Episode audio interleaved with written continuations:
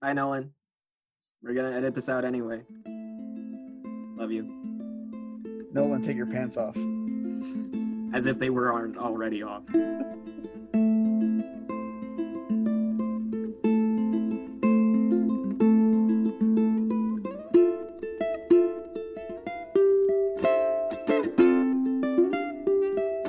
Bold City Longsword presents the Swords in Stereo podcast.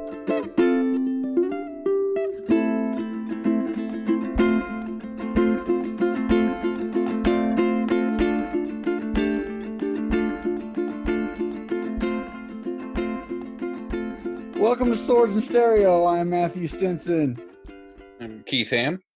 Johan Lopez. All right, today we're going to talk about teaching, the funnest part of HEMA. I find it pretty fun. The uh so if you're new to HEMA, if you're just starting a club or a, a member of a club, you're either going to be a student and be under a teacher or you'll be teaching yourself. Both these things can be very awkward, especially because we're doing something physical. I think I think I'm going to start with the quote that Dr. Bill said a couple episodes back when he was this uh, he was talking about the difference between teaching and coaching. So Dr. Bill said teaching is what happens when you do blank. Or uh or teaching is this happens when you do blank. But coaching is when you try to do blank this happens. So co- when you're coaching you assume they already know at least in theory what they're trying to do and you're helping them to do it better. Teaching you're you're giving them that tool that they'll be using later. So when you're teaching it's either a technique a theory or a strategy and i think theory and strategy are very similar but they're not the same because a, uh, a strategy is is a plan while a theory is you're you're trying to discover if something's going to work or not. When i started teaching i i was just regurgitating material that other people had told me i hadn't put any nuance into it myself what about you keith uh, i know you in the sca y'all do a type of partnership where there's someone directly under you for a while It, that doesn't really enter into like n- the normal teaching scenario. Um, that's usually later on when someone's already been a student for a while, and you just make them a student with a, a capital S. Yeah, like I, I was, I was kind of going through some of the same stuff of like I had researched um because I didn't, I didn't have anybody around doing historical rapier here at the time, so it was all coming from the, you know the internet. I was reading people's blogs and stuff and i would try it and see that it worked but then the best way i could explain it was just to quote them um, and show them what how i had approached it and turned out working and I, Johan, you actually volunteered to teach at our school this summer. Um, Right. We closed the club down for COVID for like two, three weeks, and you were supposed to start our sword and buckler program in May, and because the lack of attendance and the shutdown and everything, you just helped me cover longsword instead. How was that going from student to teacher? Um, I mean, in some ways rough, but uh, like thoroughly interesting. Um, because I mean, like, you know that that idea of like give a lesson, take a lesson, where by having to actually explain um the principles that you thought you knew, you end up having to deepen your understanding of them. So yeah, I don't know. It's been it's been thoroughly enriching in that sense. Yeah, I mean, as far as understanding what I'm trying to do, teaching made that jump leaps and bounds. Uh, the the only downside of teaching is usually in class you're not drilling, so you kind of have to find your own time to drill. But I mean, as far as like once you have to explain it to someone, and they don't get it and you have to find a new way to explain it and then that happens a dozen two dozen three dozen times uh, you you really start to figure it out on your own um, i think with the especially with hema because it, we're so Fechtbuch heavy, you know like it's all based around the Fechtbuchs you have that ancient authority behind you where you can say i promise I'm not making this up. Here's this 400 year old book that says I'm right. And that that's really comforting to me too, especially when I, the the more comfortable I become with the book, and I can just whip it out on people and be like, "No, right here, page 47, chapter chapter two, highlighted in green. This one here, this says I'm right, and please start doing it the way this green highlighter says right here." Uh, that helps. All hail the highlighter. All hail the highlighter. That's right. that gets tricky too, though, because like the sources are amazing, but like there's that degree of interpretation, and then like there's also that further degree of like the translation versus the original text. And uh, you know, you, you get a bunch of Meyerists in a room, you're going to get some, you know, degree of deviation between all of them. Well, actually, I actually find that a good as a good thing too, though, because if the student, he, he like I explain it to them, they don't think I'm right. I show them in the book, they still don't think I'm right. What do they have to do now? They have to go fucking study. Good, go study. Uh, Are you suggesting that they, they need to uh, trust but verify? Yeah, I, I believe we had a whole episode about that. and it and usually when they start reading the book, they don't stop, and then they can turn around and teach me something and they think they'll think they're being sneaky but that's actually what i want i want you to teach me stuff so i don't have to read it thanks the, uh, we touched on this a little bit when when josh visited but like that's the goal right of like help everybody grow more so that like that can get paid forward and everybody just helps each other grow and to become infinitely better fencers it's like when samwise asked frodo to carry the ring for him. He's like, share the load.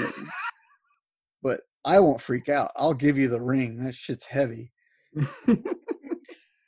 and you know, the, the, more people you can get to to a, a, stage where they can teach, even if it's just you know running parts of class, the less you have to do in class. yeah, well, I'm I'm a really big proponent of that, as anybody who's been in my rapier class can attest. Has that uh, has that backfired on you in any way at any time? Uh, every now and then I got to step in and like correct somebody. Um, usually it's just uh, an emphasis thing, but sometimes people will start saying something. I'm like, I've never told you anything like that. Please don't repeat that in this room ever again. but it, it's it's really rare. So one of the goals, I guess, what we're saying is is to encourage the student to to trust and verify. We had a we had a whole episode about that where we were the student, but now on that other end, uh, yeah, pl- please go make sure I'm right. Mm-hmm. Please try this in sparring, and if it doesn't work, tell me why you think it doesn't work. That that again, we're almost over in the the coaching territory, so you bring that back. To harp on some of the other episodes we had though too is that fundamentals not tricks episode so if we can if we can teach a student uh, help them discover the overall context of what we're telling them that will help teaching in the future much better because That's we'll be Capoferro has a quote um, in his like introduction or like when he's just talking about the state of fencing as they all did, at, you know, in their intros where they complain that kids don't know what they're doing, blah blah blah. He talks about uh, essentially false masters um, teaching not a system but a bag of tricks that has served them well. And because they've been successful, they assume that they know how to fence and how to explain fencing to other people. And so they, they just like, oh, do this. This always works. Do this this works in this scenario, da da da da da, and they don't actually teach good fencing. They they teach whatever has worked for them, um, and so like he specifically calls that out. I have it uh, copied somewhere. I think so. I think what we're we're talking about though is when earlier when we were talking about teaching fundamentals and using a core language, what we're doing is we're we're trying to teach the student how to learn defense. Like we're not teaching them how to fence, we're teaching them how to figure it out on their own, which is the goal. Right. Teaching principles so that they may know the way broadly. And we can do yeah, oh yeah, that's the Musashi thing Lucas keeps saying. The uh so like so when we're doing our drills and our exercises, uh, we can help that along by pointing out all the fundamentals uh, fundamental principles that w- that's incorporated in that and we can use that same language over and over and over again that way even though it's a even though the drill is doing a very specific thing the the they won't they won't just focus in on the one move they're doing. They'll think about it in a much broader context. So when you johan started getting ready to teach sword and buckler what was your what did you do first? What was your first your move your power move? You're like i'm to teach i want to teach sword and buckler. I'm to go do this to get ready. Trust but verify along whatever avenues i felt were most reasonable so i started by uh well having the privilege of attending rapier and saber pedagogy retreat um, hosted by the awesome david koblenz and dory koblenz Yeah. um, and that was mainly about getting some degree of formal context for teaching as a whole. Like I wasn't going exclusively for the content because obviously, you know, not sword and buckler, you know, directly related, but to to understand how vastly more credible fencers go about sharing information and uh, you know h- handle students of a wide variety of personalities in a rapid fire uh, got to actually attend that with uh, with Lucas earlier this year, and that was a real good time. And then the second avenue, the uh, the phase I felt was important after that was now that I I have that loose grasp of teaching principles, time to look at the context and build knowledge in the content itself. So I went straight to Scott Brown, uh, was training with him on the regular in Orlando for a little while, as he is a, uh, a well-known and successful uh, I.33 practitioner and uh, and teacher.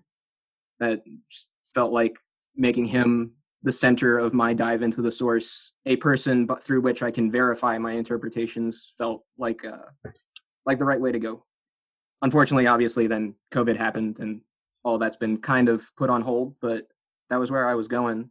Uh, since then, it's been checking out the content that he's recommended as well as you know going through the functional drills that he gave me also when uh, josh ferret uh, visited last he recommended me the I.33 content uh, produced by uh, anthony bonomo and there's been a lot of cross-pollination between uh, what he's said what david rawlings has said and obviously what scott brown has said so i've been been feeling pretty good about that in general. Yeah, that's that's pretty much been the layers that I've been going through.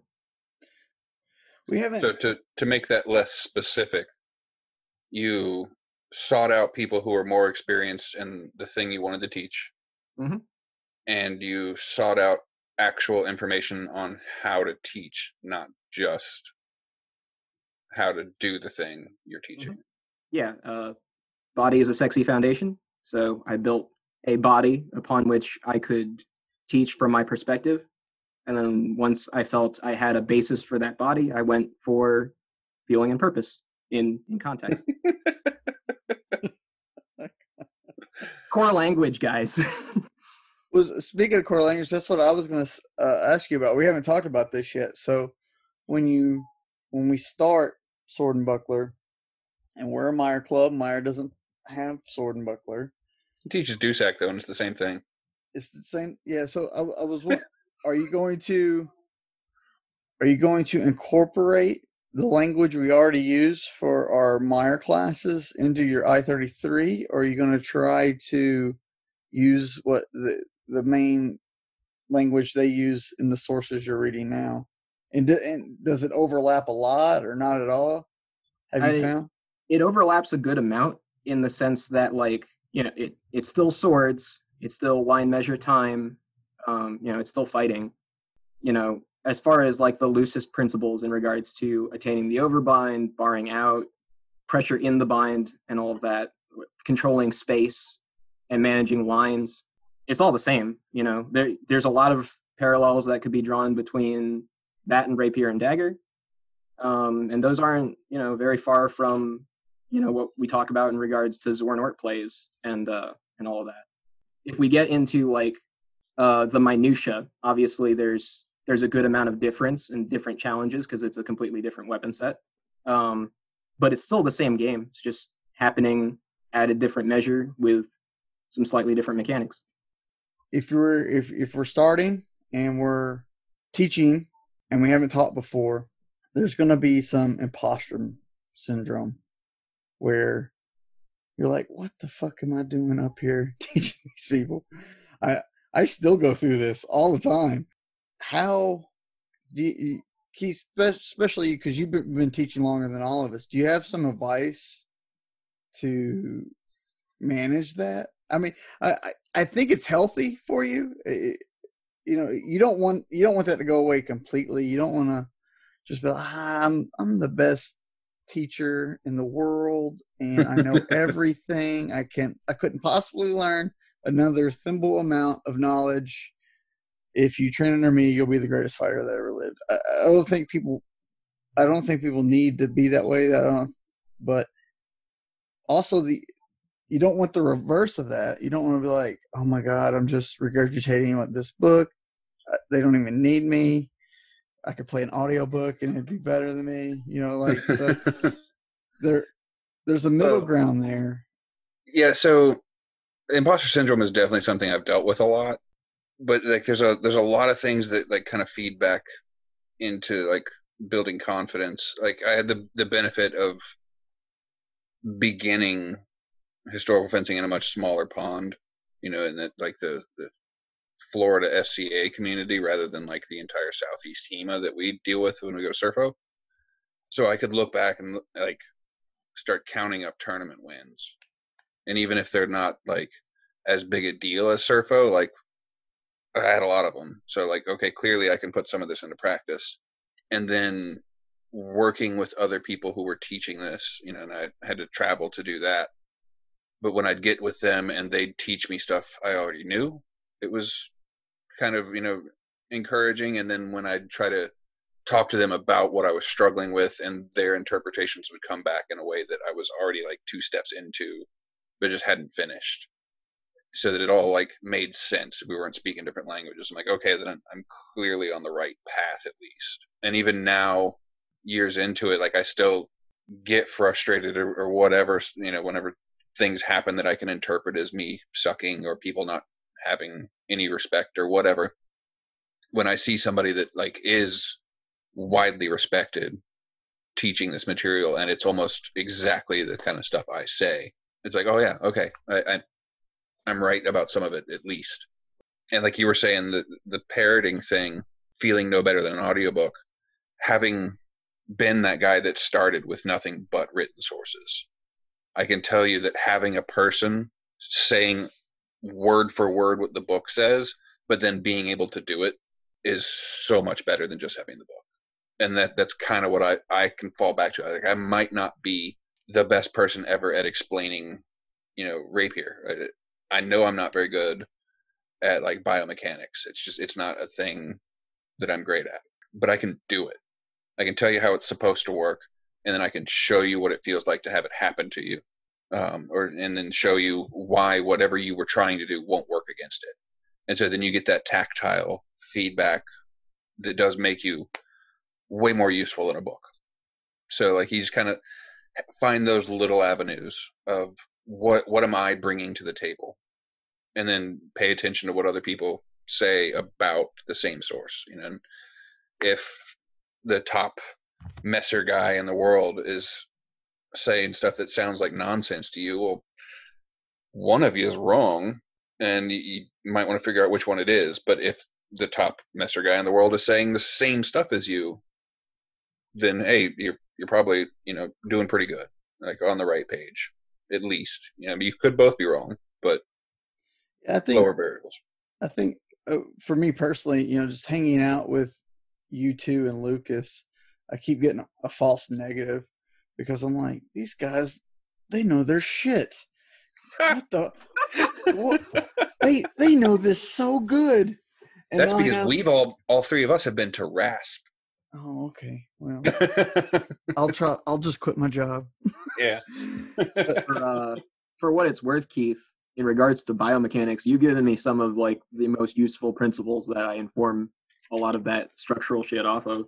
The Yeah, but pommel That is a that rocket. comes from years and years of analogy.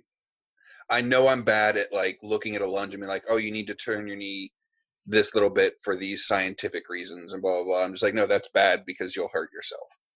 I can't tell you why. You just will, and I can I could probably go get X-rays of my knee and show you that yes, it hurts. I mean, like the medically precise answer would be verbose, but like just being like, hey, keep these things in alignment, use your large muscles, not all your complicated small ones, that sort of stuff. It, it's enough to go off of. Always telling me to use my large muscles.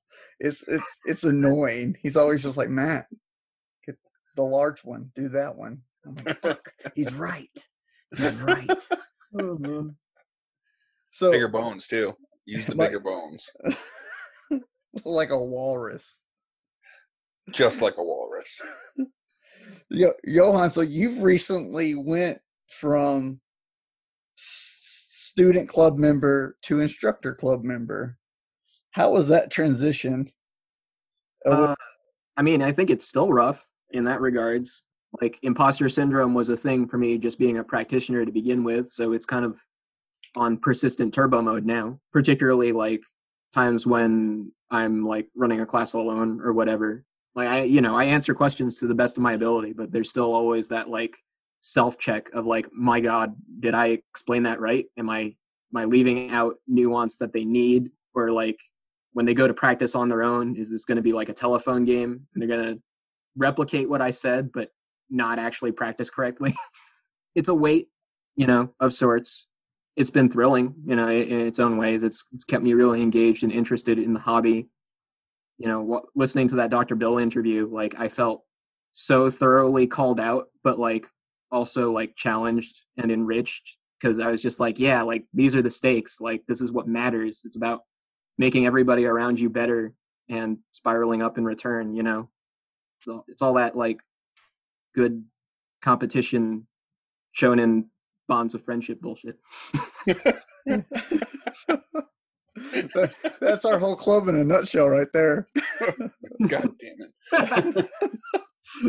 I, well, I, me, I, me and Lucas, we actually we came by the clubhouse last night after class, and you were you stayed after class and did extra time with one of the new students, and I Oh. was li- I was listening to you talk, and I was like, he is such more eloquent than me. I'm just like, yeah, man, and then you fucking you, Case in point. Yeah. Uh, that wasn't entirely altruistic. He uh he had a card. He wanted to pay for the month, so I was like, Matt said he'd be by after class. You know, if you want to keep going over stuff, we can.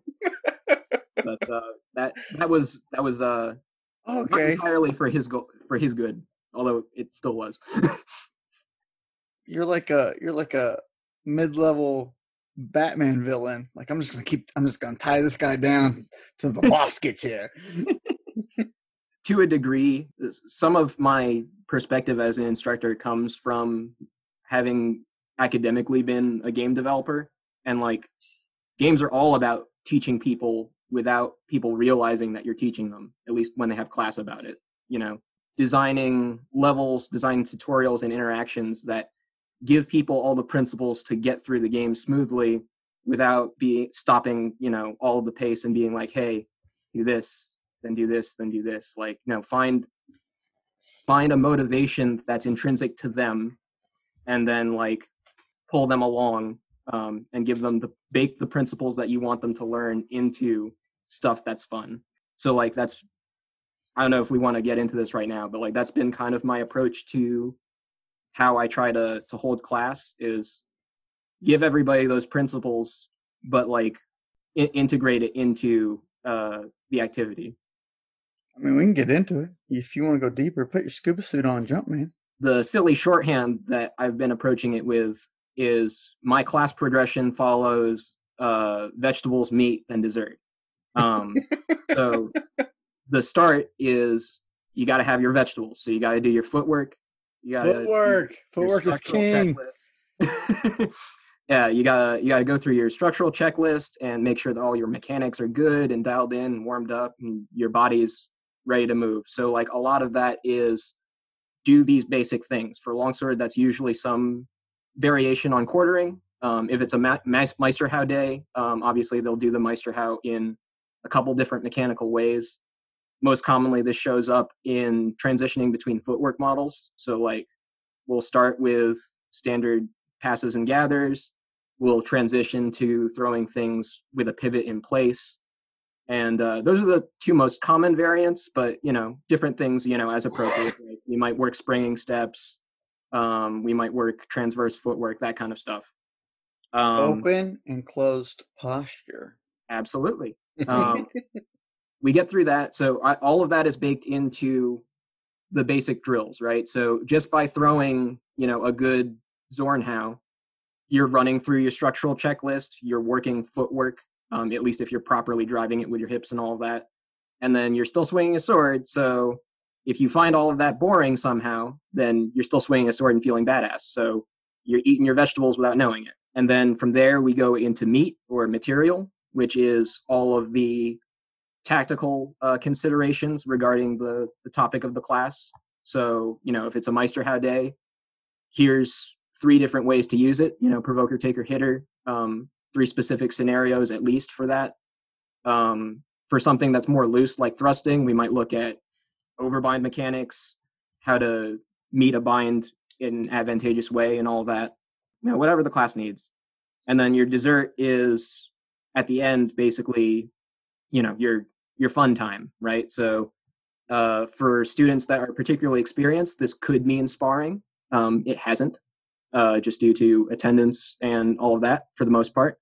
In the context of normal class, it's certainly uh, decision games or the uh, the layers that we've been doing in Rapier, where you uh, you have a specific action that is productive and uh, common in a fight. You do that five times, then your partner does a response that is valid and mechanically sound. They do that five times, and you just go back and forth. You usually do four layers, sometimes more. Yeah, as, um, as like a RPG geek, I love that turn-based rapier game.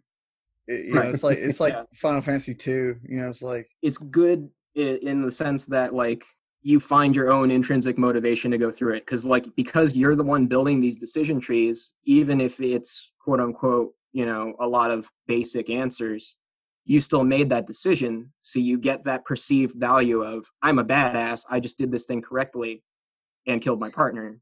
Not really. You know as you go through that tree and you find the trees that you like doing you ideally personalize the system to your to your needs. And i can hopefully take those those segments those sentences and learn to see those opportunities in sparring. And once you can see those opportunities you can seize them. And you're basically just building devices, you know.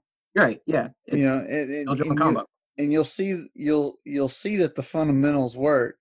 You know, because if you don't do the fundamentals, you don't defeat your your partner. You know. Right. Yeah, I can do something that looks incredibly fancy and flashy, but like if it's not backed by good structure, and if I haven't done it at the right time, it with the right placement, it's not worth anything because they're just going to make me eat my lunch. You know. I, I can start Zwergkoptering from 50 feet away and have somebody just sit there and put their strong where my sword's gonna be and stab me in the face. Like that, everything has to be in its proper context, right? Well, er, at the beginning of the episode, I was talking about how uh, teaching is a technique, theory, and strategy, and you have trumped me with your vegetables, meat, and dessert conversation. So I'm just going to throw this sheet of paper away Oh, food analogies gonna... are always better. like I just want, I just want green beans now. Is that weird? is that your dessert or your vegetables? Uh, depends on what day it is. I guess I don't.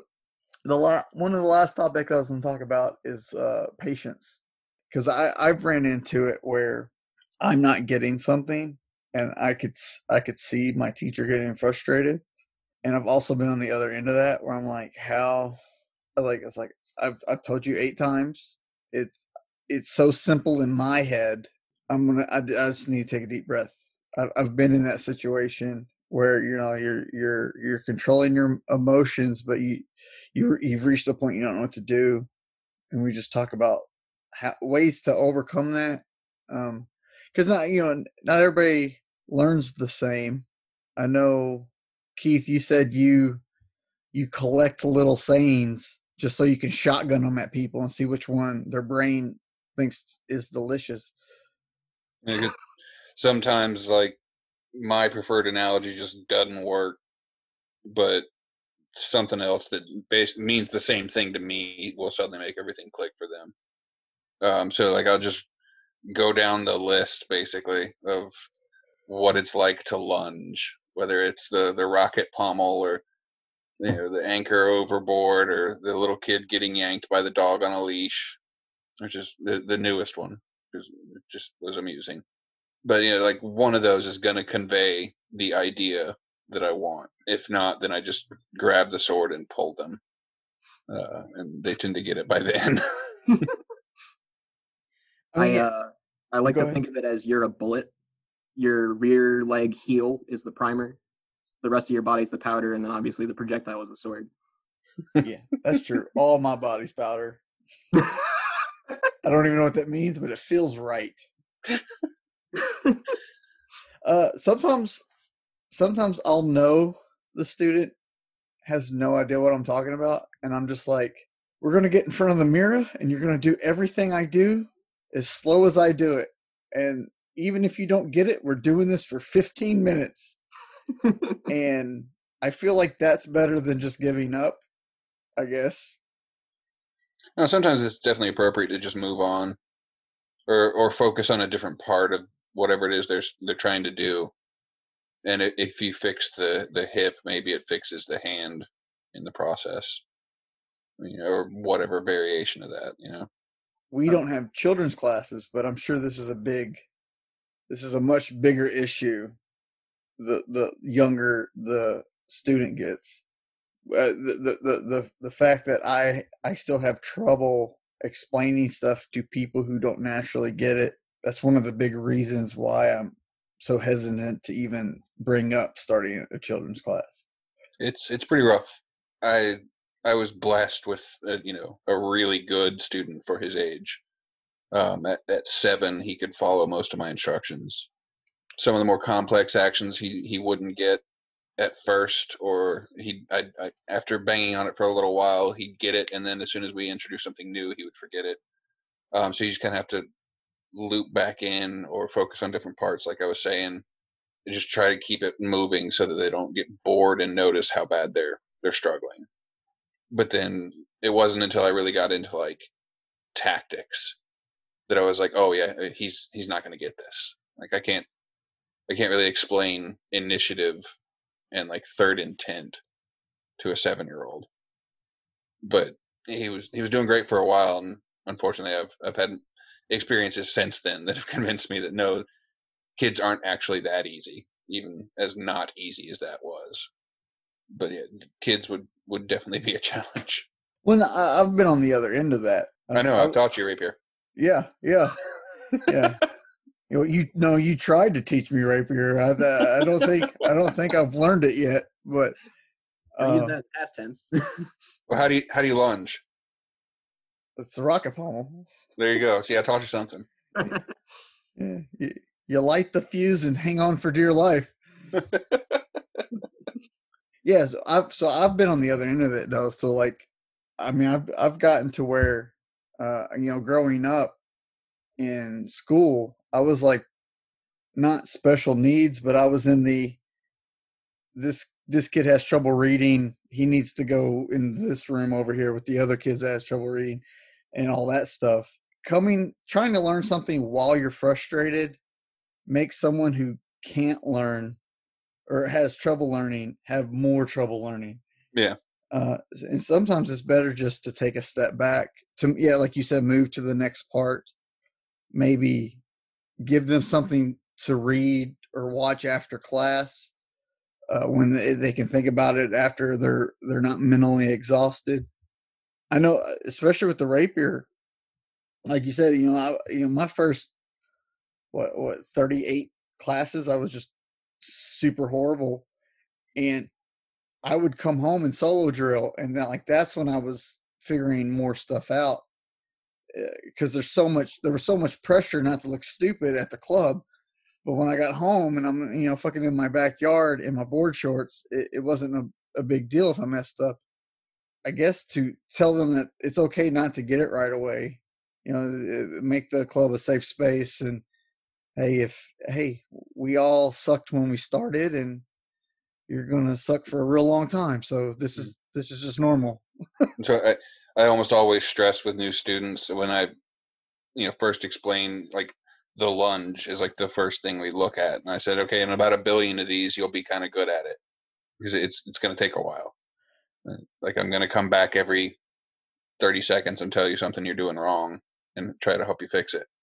When, uh, but just keep doing them. There and there is that moment where someone comes in and they're like, swords are so cool, and they have like this weird hero fantasy in their head were like, I'm gonna be a sword fighter, fuck yeah. And then all of a sudden it's like, oh wait, I'm not. and I'm, I'm not so secretly hard. gifted. Yeah. I'm not a prodigy. What happened? Hollywood lied to me.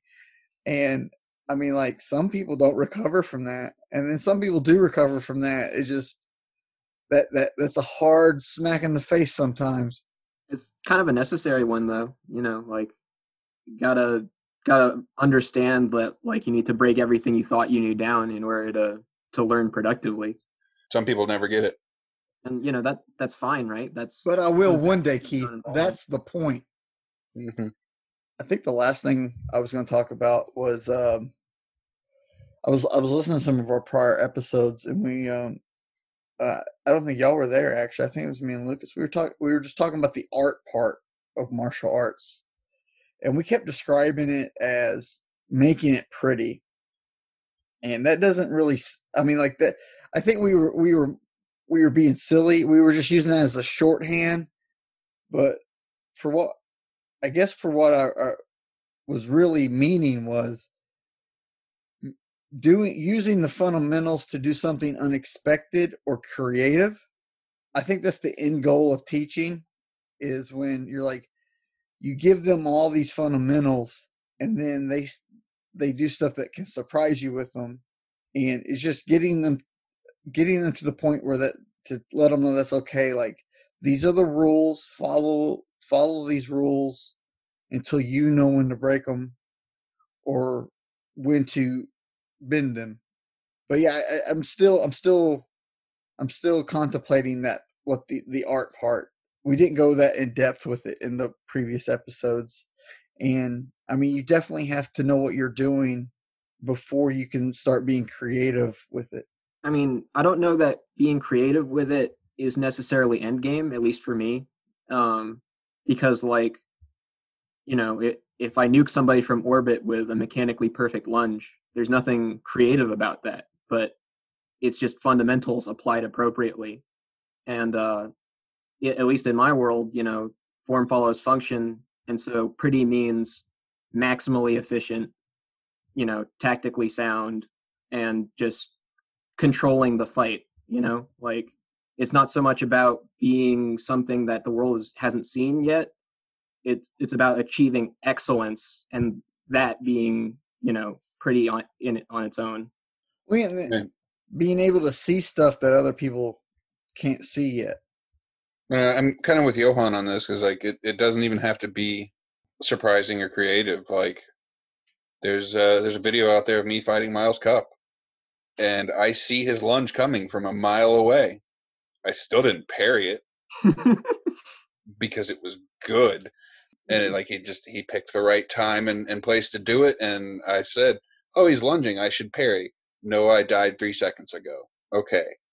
and it's just a lunge.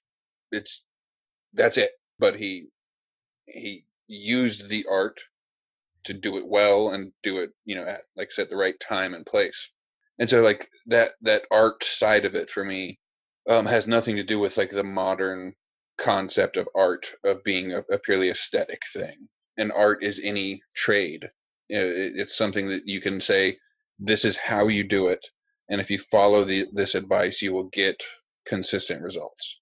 Whether that's the way you build a cabinet or the way you polish a sword or the way you put the sword through somebody they're all an art. You know it's not exactly a science um, and there's there's plenty of arguments about that in the intros to to fencing manuals about whether it's an art or a science and so like that that's what it it kind of boils down to to me is that it, it can it be represented in a way that like you can take this information hand it to someone else and it'll do the same thing and not like oh it's pretty or if you get good enough at it it's beautiful and everyone gasps and says ooh such form although that should happen um, yeah, I, th- I think that's what that's what was bothering me about listening to it because we were we weren't focusing.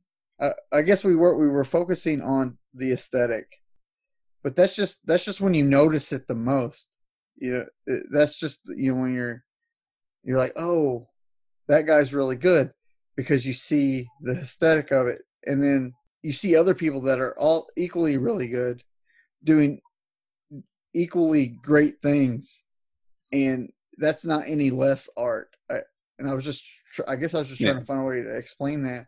And that way you can push your students towards that you know I Uh, think th- that's the end goal I think part of the aesthetic quality for me, you know, like the art side of it is when it's active, like it's game time. And like when two people are fighting productively and making, you know, answering good decision with good decision and just flowing between like the the principles of their systems and doing it well, that's when fighting is is pretty. You know, it's not necessarily that they're being creative, although they are exploring and expressing their personalizations of their system but it's it's that they're just so excellent in it and they're sharing that that moment together against each other like i i know I no, know. no, no. Uh, just to, to harp on the thing we always harp on, they're able to do that and be creative and look like they have all these answers because they're so well grounded in their fundamentals that they know the answer to any given situation.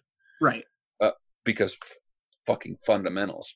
yeah. It comes back to you know our lesson pyramid right? It, it it's all on top of body. If you don't have body your pyramid's toppling you know? Feeling and purpose space and time like that's all great but it needs to be informed by body. They, they've they've come to understand that everything's a Krumphau and they know the right Krumphau to throw for the situation Um, Everything is a Krumphau and everything is a Dussack. So crump with your Dussack and win fights. every fight Every every fight. every fight so the six cut drill is just six crumps Yes. Quarter. So is the example with five cuts. It's just five crumps. sounds like a christmas song five crumps we had that uh christmas krampus Krumphau christmas party the first Yeah. year that i attended Yeah, I, that, that I, mi- I miss I'm I miss hanging out. I miss parties. Uh, all right, well, uh, that's it for tonight. Um, y'all got anything else to say profound about teaching? Uh, well, actually, since we're um, we're kind of aiming some of this at newer people, and those making the step from student to teacher, I wanted to address something to all of the other students not making that step. I won't ask Johan to comment on this much, um, and especially won't ask him to like name names. But there is a, a certain point when you go from student with your peers to then being in a position of leading class that people who have been there as long or longer than you suddenly like, well, I don't have to listen to him because you know I know more. I've been here longer. Like, don't be that guy or girl, or whatever that that asshole. You know, all the way back to episode one. If you feel like someone else has taken that step before you and they don't deserve it, help them, make them deserve it, and if if you're actually helpful, then they'll probably realize you need to take that step too. Or it could just be that they have the schedule availability and you don't. And that's why they're taking the step before you. But like don't don't let ego come into that. When someone goes from student to teacher, you support that unless of course you just know that they're full of crap and then you go and you talk to the senior leadership or whatever and be like why is this happening uh, but you have that pro- conversation privately away from class not by you know pitching a fit in the middle of it so just like i said support your your fellow students when they're trying to make this transition because it's it's rough I think by that same token on the teacher side though, it's it's not about authority. It's about encouraging growth. Again, like you're Yeah. just taking a different role in that cycle. And but so that, that's really hard to get until you've been there and so like i said that other student is just going to grumble about why is he in charge now mhm. the goal should be like we all get better. You know, we're let's build the best fencers that we can. Personally, my goal is just to not get worse. But not when COVID's over and it's time to knock all this rust off It's gonna be it's gonna be a rough couple months. I think it was something else before that, though. I just don't remember what. All right. Thank y'all for listening. Check Yeah. out uh, our Facebook page. We have t-shirts on TeePublic.